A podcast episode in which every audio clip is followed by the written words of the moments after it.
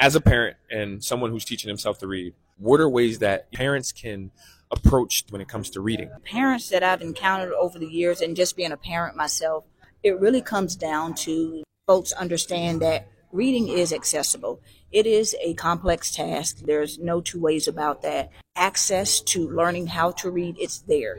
There is some young teacher somewhere up at night going over her lesson plans, trying to figure it out. There's a district leader somewhere poring over data. There's a superintendent that is getting every resource that they can get their hands on for your student.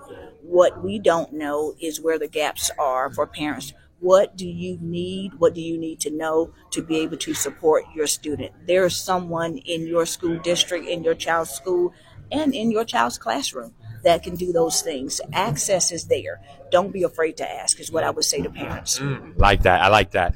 Don't be afraid to ask. So I was giving my speech. You came up now and said, Your speech made me connect to my why. What about that made you connect to your why? And what does that mean?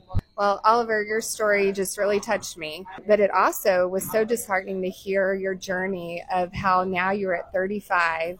Our system, our school system failed you. What I connected with, first of all, is just the passion and perseverance that you had to overcome this and to learn how to read we have a new initiative called On Three by Three, and this is kids reading on grade level by third grade.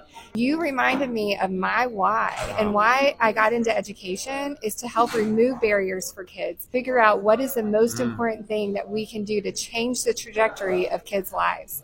Today, hearing your story, it is our moral imperative that we do not let any more students go through our system and fail them because they can't read. You just kind of reignited the spark um, and reminded me of that today. And so just thank you. I consider it a blessing that I was able to hear your story and to get reconnected to my why.